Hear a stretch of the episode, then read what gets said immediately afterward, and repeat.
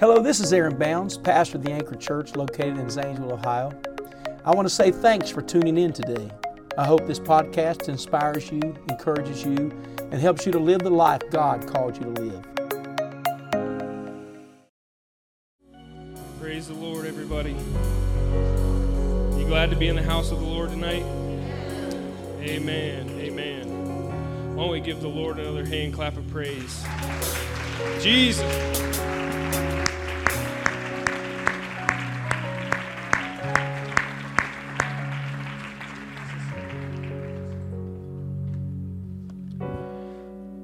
It is an honor and a privilege to be here tonight to speak to the greatest church, in my opinion, ever. I love my church. Do you love your church? Amen. We have the greatest leadership, we have the greatest pastor, we have some of the greatest saints, and it's just my honor to, to stand before you today. Uh, some of you have been living for God way longer than me. And I, it's just an honor to stand here before you today. In Jesus' name, I want to give honor to my pastor and his family. Give honor to you. Give honor to my wife. And I want to turn your attention to the book of Hebrews, chapter 11. If you would turn there in your Bible.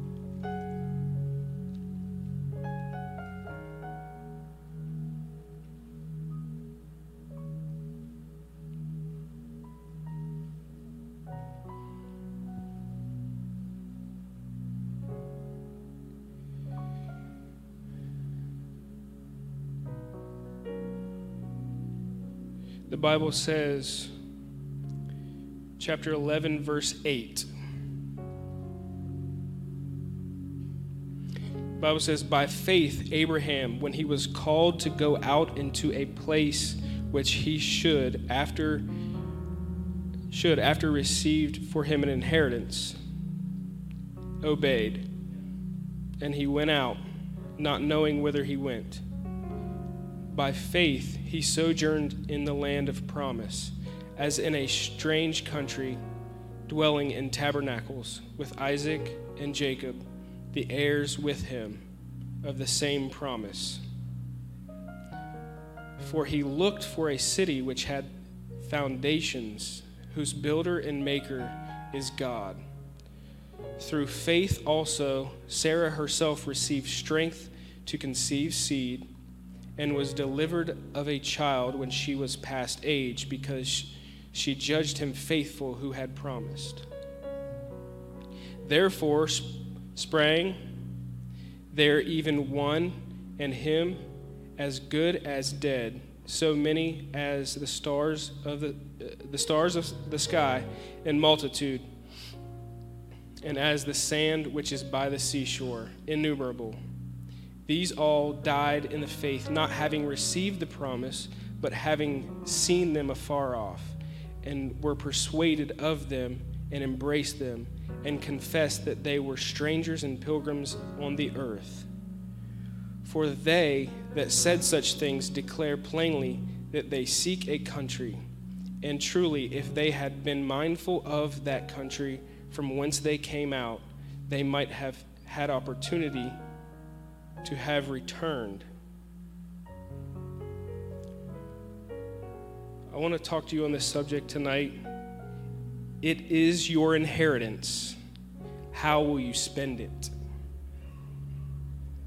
If you would put your Bibles down and lift your hands, we're going to invite the Lord to help us tonight. Pray for me that God would anoint my lips to speak tonight. God, I pray right now in Jesus' name that you would help me, Lord, to deliver the word that you've given me tonight. God, these are your people and the sheep of your pasture, oh God. I don't take this lightly, God. I pray that you would help us tonight. Help us to receive your word, to hear your word, to speak your word.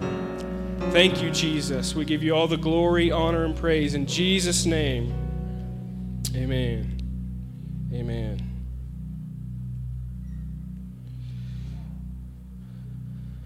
You may be seated. Inheritance. The definition of inheritance could be an inheritance is money or property that you receive from someone who has died. Now, I did my research and I looked up some of the, the largest inheritances that are recorded. And I'm going to share one with you here. Hubertus von Baumbach, a German businessman, is the last on the top 10 list of biggest inheritance ever recorded.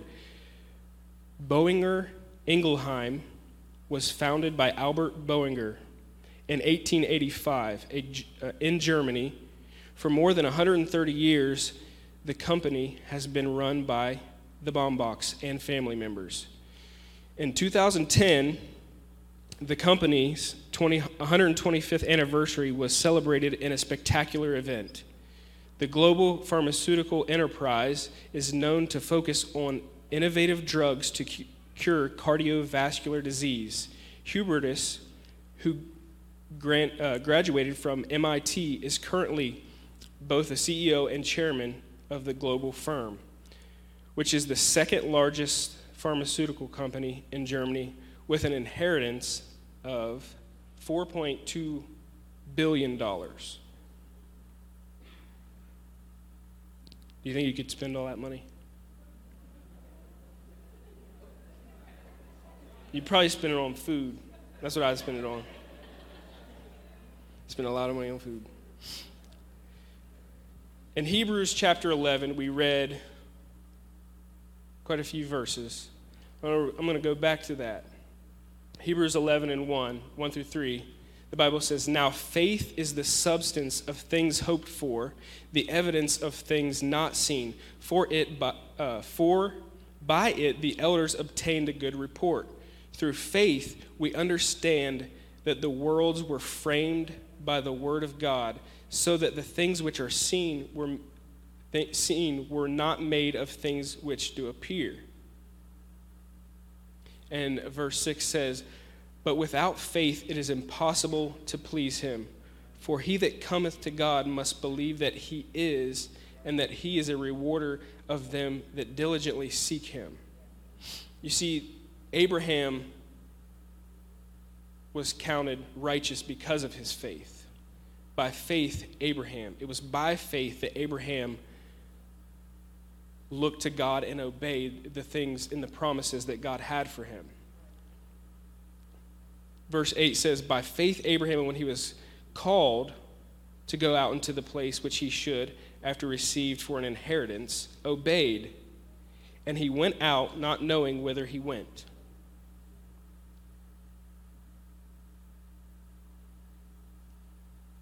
So I want to talk about Abraham here for a little bit. Abraham was called out of a land of the Ur of the Chaldees. God called him out from his, his parents, his father, who was an idol worshiper. He heard the voice of God and he, he obeyed him. God promised him that he would inherit, he would be a father of many nations. He would inherit, he would have seed as the stars of heaven and the, the sand of the sea. He conceived a child in his old age who was Isaac. And God asked him to sacrifice Isaac, kill him on an altar. And Abraham had so much faith in God that he actually went tried to go through with it, but God provided. And thus Isaac inherited that same faith. He inherited that same desire and love for God and, and hope in the promise of God. Isaac marries a woman named Rebecca. She has twins, Jacob and Esau. Jacob and Esau. Jacob had a desire to live for God. Jacob had a desire for the things of God. Esau, on the other hand, did not. Although Esau was the firstborn, he did not inherit the double portion. Jacob did. Because one day Esau's hunting and he's famished. He's hungry. But Jacob wanted his birthright. So he strategically places himself in the path of Esau, knowing that he's going to be hungry, and he's cooking up a nice bowl of soup. Esau was so concerned with the temporal things that he was willing to sell his inheritance, everything that God had for him, for one temporal moment. He didn't believe, he didn't have enough faith in God to believe that God was strong enough to sustain him through that time. So he gave up his promise for a bowl of soup. Not only that, but Jacob deceived him, deceived his father into giving him his blessing. So he lost his birthright and his blessing. He lost his inheritance. So, how did he spend it? He spent it on a bowl of soup. So Jacob gets the blessing. Jacob gets everything Esau should have gotten because Esau was too focused on the world, the carnal things, the carnal nature himself. So out of Jacob, he has 12 sons. He has Reuben, Simeon, Levi, Judah, Issachar, Zebulun, Dan, Naphtali, Gad, Asher, Joseph, and Benjamin. These are the names of what would later become some of the 12 tribes of Israel. The nation that we know as Israel was prophesied to their father Abraham that they would be slaves for 400 years, which happened to be in Egypt. God delivers them from Egypt. We all pretty much know the story. God calls Moses, Moses goes speak to Pharaoh. God plagues them until they allow him to, them to leave. Uh, Egypt chases them through the Red Sea. The Red Sea washes the Egyptians away, and they are in the wilderness. And the children of Israel wander in the wilderness for 40 years. It took them 40 years to take an 11 day journey, which is where the promised land was. It took them 40 years to do and to fulfill what God called them to do. I don't know about you today, but I'm not waiting 40 years to do what God's called me to do. Now is the day. Now is the time. We've got to, if God is calling you to do something, today is the day to do it. There's no time to wait. I'm not waiting. I'm going to do what God's called me to do today. Amen. But it was a lack of faith in the promise. They did not have enough faith in God. So they they were too afraid. They were too afraid to enter into the promised land. So they wanted to test the waters. They wanted to dip their toe in the water, you know. I don't have much faith when it comes to jumping in a pool. I hate jumping in a pool. I don't like the cold. So it takes me forever to get in the pool. I'll dip my foot in there, like, oh man, it's cold. And that's kind of how they were. They, they sent out spies. They had this bright idea to send out spies into the land because they were so afraid. So they sent out spies into the land to see what it was all about, to see if there was any immediate danger. So they, so they went. They spent 40 days in the, in the in land of Canaan. They found uh, abundance of fruit, everything that God said they had. They found it. They cut down some grapes and brought them with them. Cut down some fruit and brought it with them. And there was only two people, Joshua and Caleb, that come back and said, "Let's do this. Let's take the land. Let's let's let's take what God has for us." But the rest of the people were scared. They saw the giants and they were afraid of them and they just didn't have any faith that God was going to deliver them out of this deliver the land unto their hands. So, in punishment, God tells the children of Israel, You're not going to see the promised land. So, one year for every day that you spent, that your spies spent in Canaan, 40 days, you're going to have to spend 40 years in the wilderness. And everybody who is 20 years or younger can see the promised land, but everybody who's older than that, their, their carcasses are going to lie in the wilderness because of their lack of faith. Except for Joshua and Caleb, they had faith. The Israelites were afraid to let go of what they had to receive what God had for them because they were going to have to fight for what God had for them. And that's the way our walk with God is. You know, we get comfortable, we get complacent, but some things are worth fighting for. Sometimes we got to let go of the comfort of, of what we know to receive what God has for us. And it's worth the fight. So now you have Israelites. They're, they're mostly dead. They've all died off. And you, get, you come to Numbers chapter 32.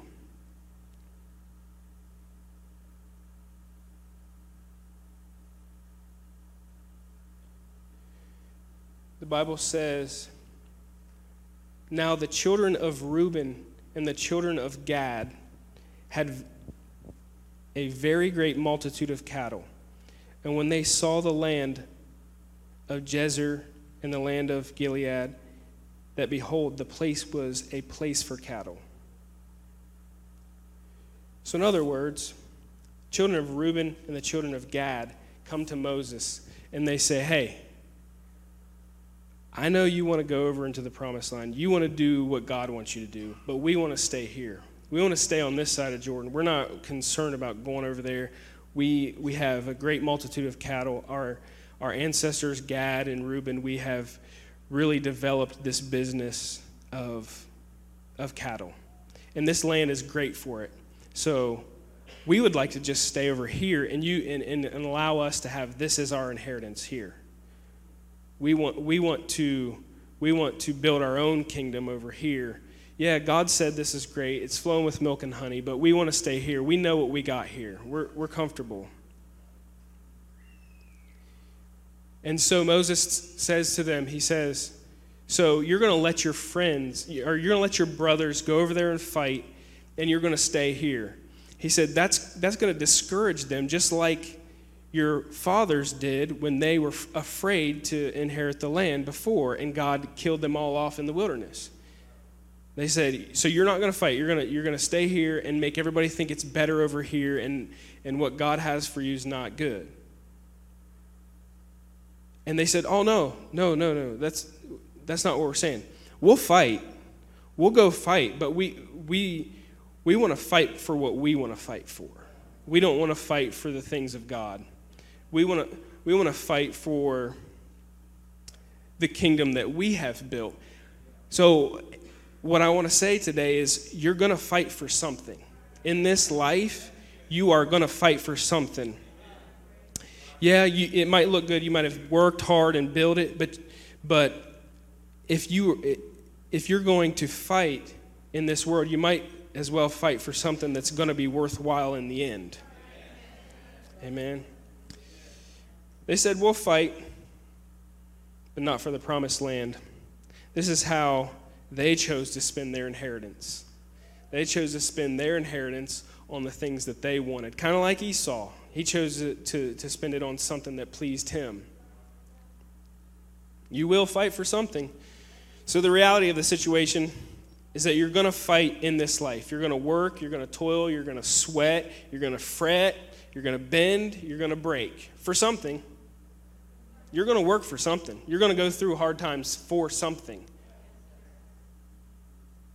your inheritance is not what you get from the land that flows with milk and honey.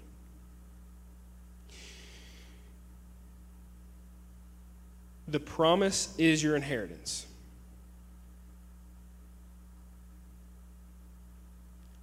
Let me back up. In this world, you will gain if you spend your life for the things of this world, you will gain the whole world and you will lose your soul. So, we have one life to live. What are we going to spend it on? It's your inheritance. How are you going to spend it?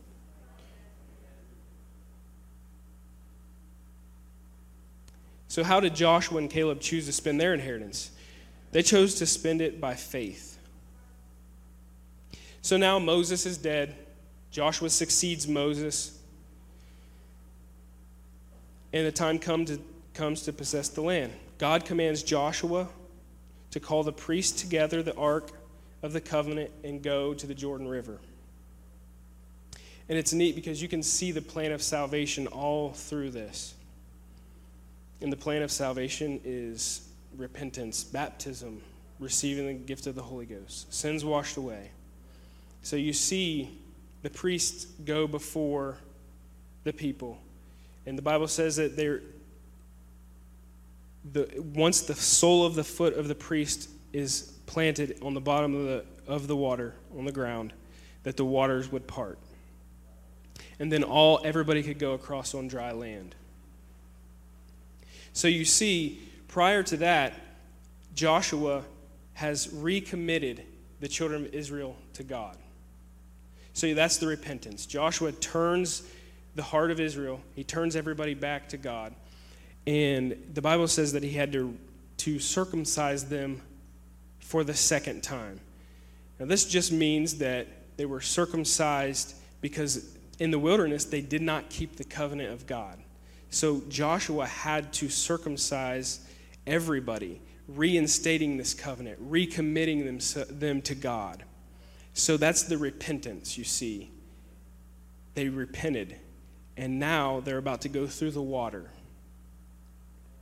They're about to go across on dry land, just like they did in Egypt. Egypt was going through the Red Sea was a type of baptism, washing away the sins. So God parts the Jordan.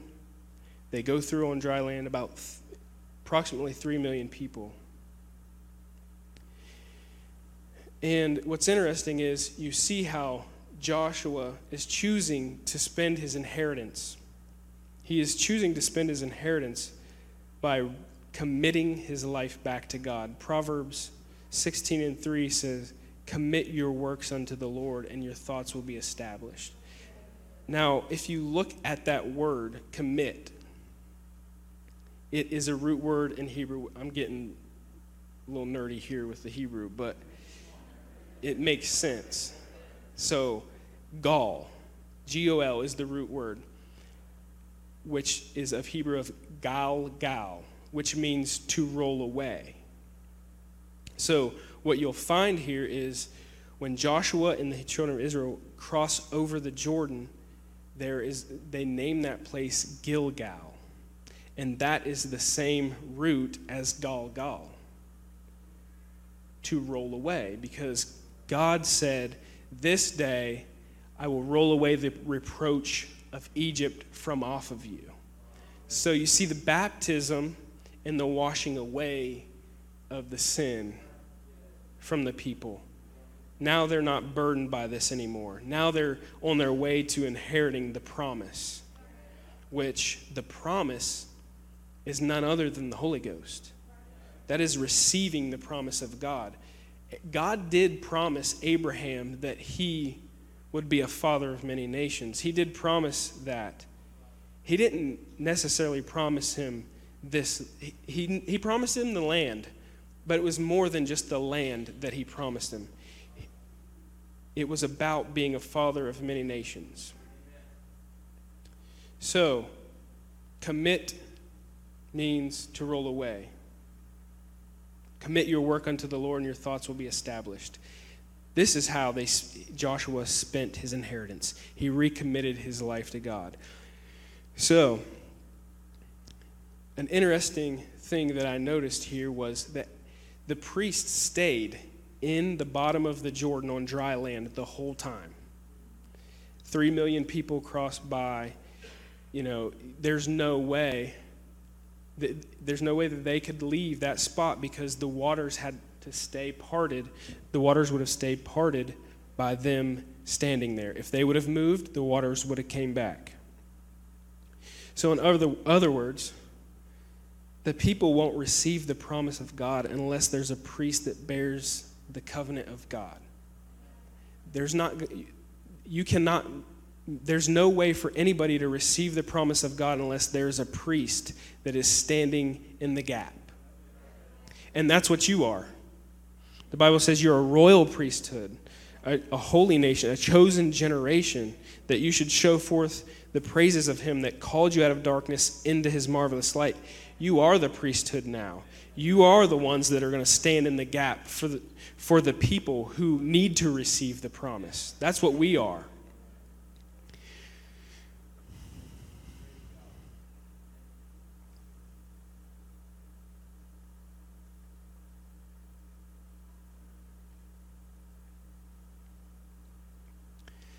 I'm just going to pray for a minute. Would you, would you pray with me? God, I pray in Jesus' name that you would be here, O oh God. Help me, Lord, to speak your word. Help me, Jesus, oh God, I pray. I need you today, oh God. In the name of Jesus, I pray. Thank you, God. Thank you, Jesus. Thank you, God.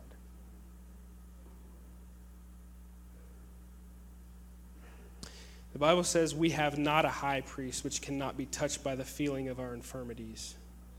If it wasn't for Jesus, we wouldn't be able to inherit the promise. What is the promise? The promise is the Holy Ghost. The Bible says, For this promise is unto you and to your children and all who are afar off, as many the, as the Lord our God shall call.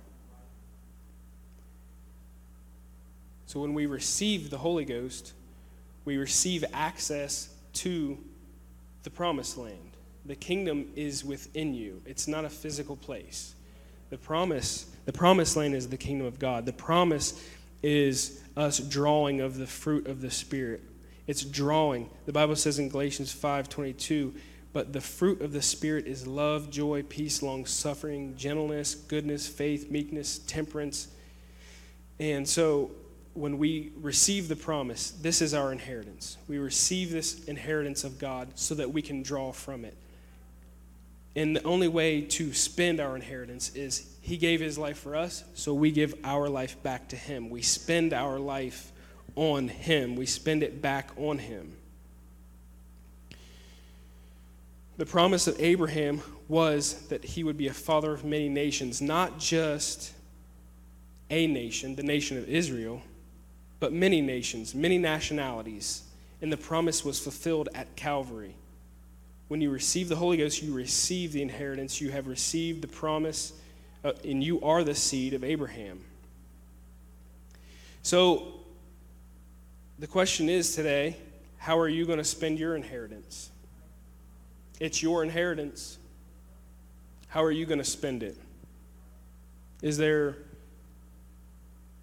maybe there's a, a refocus that we need to, to, to refocus on what it is that we're, we're spending our lives on. Are we like Esau, wanting to spend it on temporal things? Are we focused more on the temporal? Are we focused on building our own kingdom, building our own business, building our own wealth, just so that we can have the comforts of this life? Or are we spending it back on God? You know, the firstborn, the firstborn in the Old Testament got the double portion. And but the thing about it was he wasn't allowed to do what he wanted to do. He had to be about his father's business. So that's what we have to do. We have to be about our father's business. We have to recommit our work unto the Lord. Our work is our life. Um, you can't separate your work from your life. And our work is our life. We need to recommit, commit our work unto the Lord, and our thoughts will be established. Everything that we do will establish means firm. We will have everything we need. God will make our path straight and firm to walk on. So, are we like Reuben and Gad who want to just fight in this life for what we want, or do we want to fight for the things of God. I don't know when they got over the, the across the Jordan, Joshua asked him a question. Choose ye this day who you'll serve.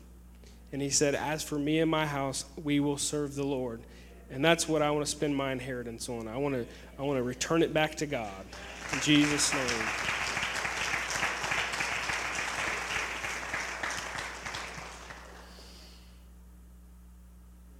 You know, in Hebrews chapter 11, the Bible says, These all died in the faith, not having received the promise, but having seen them afar off, and were persuaded of them that embraced them. No, they're persuaded of them and embraced them, and confessed that they were strangers and pilgrims. They embraced the promise. And I, I believe that's what we need to do. We need to embrace the promise be persuaded of the promise and embrace the promise. Embrace the salvation that God has given us.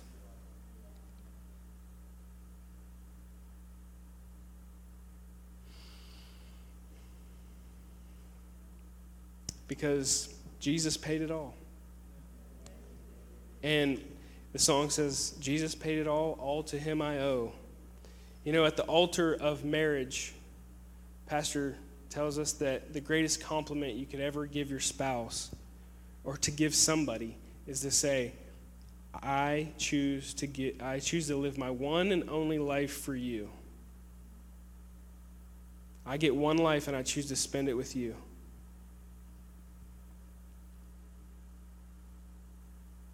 And in return, the greatest compliment, compliment you can receive is the same.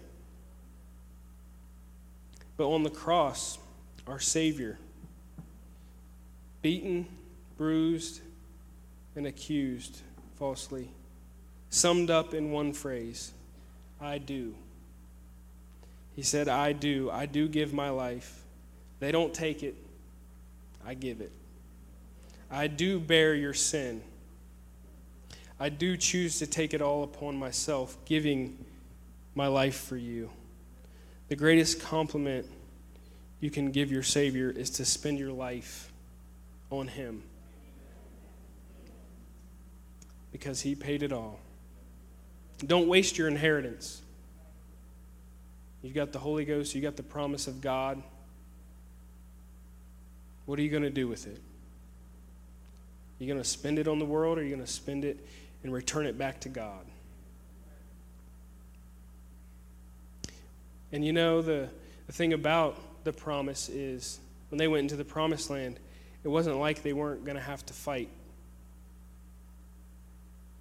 They still had to go over there and face giants and fight fight for the things that God had for them. So it's not all bed of roses, but it's still the promise of God. It's not heaven yet. We got to fight and we've got something to fight for.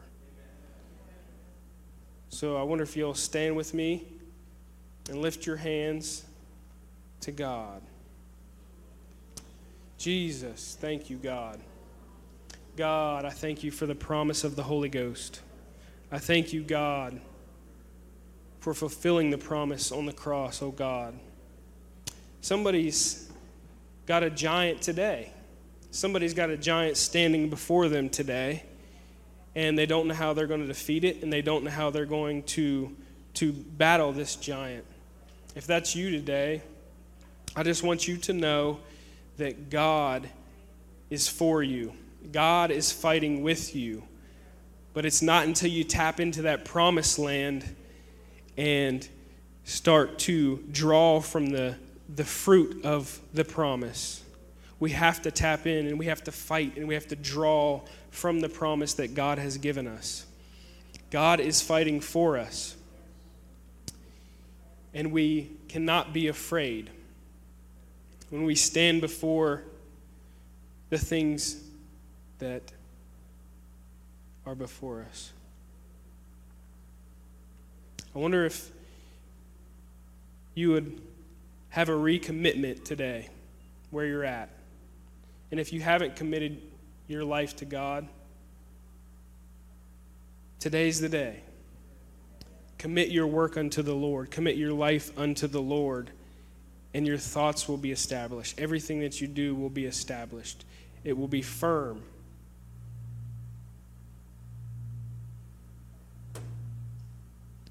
You know, when the children of Israel, Joshua, God told Joshua to have them go down and get these stones pull them up out of the out of the, the river to make a memorial. And I can just see them they're carrying these stones on their backs as a burden. I don't think they were little stones. To, to build a memorial before God, to say, hey, this is what God did. And I think today we could build a memorial unto God and say, God, I know what you did. I know what you're going to do, and I believe that I believe you for it. Because he rolled away the reproach of our sin. He rolled away everything. And I think we can make a memorial today. It's time to recommit, refocus, give your life to God if you've not given your life to God. Today's the day.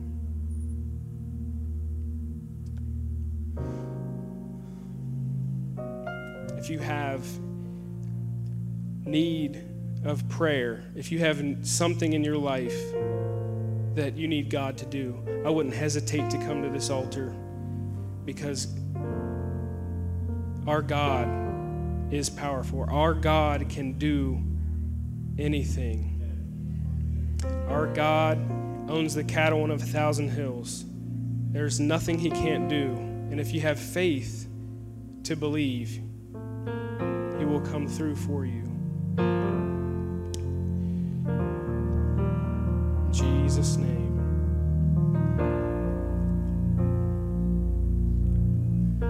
I think maybe we can just find a place to pray, whether you come to the altar or whether you pray at your seat. What is it that you're spending your inheritance on? Have you received the inheritance? Have you received the inheritance that God has for you? It's the Holy Ghost. And the promise is unto you and your children and all that are afar off. Oh God, I thank you, Jesus. Thank you, God. What are you doing it for? What are you what are you building the business for? What are you working for? What are you doing every further the kingdom of God or are you doing it to further the kingdom of yourself? Because if it's for you, it's not going to mount to anything Commit your work unto the Lord. Spend it on the Lord. Spend your life on the Lord. Oh God, I thank you for this day. I thank you, God, for your people. God, I pray for everybody in this room, oh God. I pray right now, Jesus, that you would bring a recommitment and a refocus, oh God. I pray today would be a memorial for somebody. Oh God, I pray that today would be a memorial for somebody that they, their life would be forever changed. They could look back and say, hey, that was the night that God done it. That's the night that God did it for me. Thank you, Jesus. Thank you, God. Hallelujah, Jesus. Thanks again for listening to the Anchor Church podcast. If you enjoyed it, make sure you subscribe so you can keep up on our weekly sermons. If you're in the Zanesville area, we invite you to join us on Sundays. You can find all the details on our website at theanchor.church. Again, thanks so much for listening, and we hope to see you soon.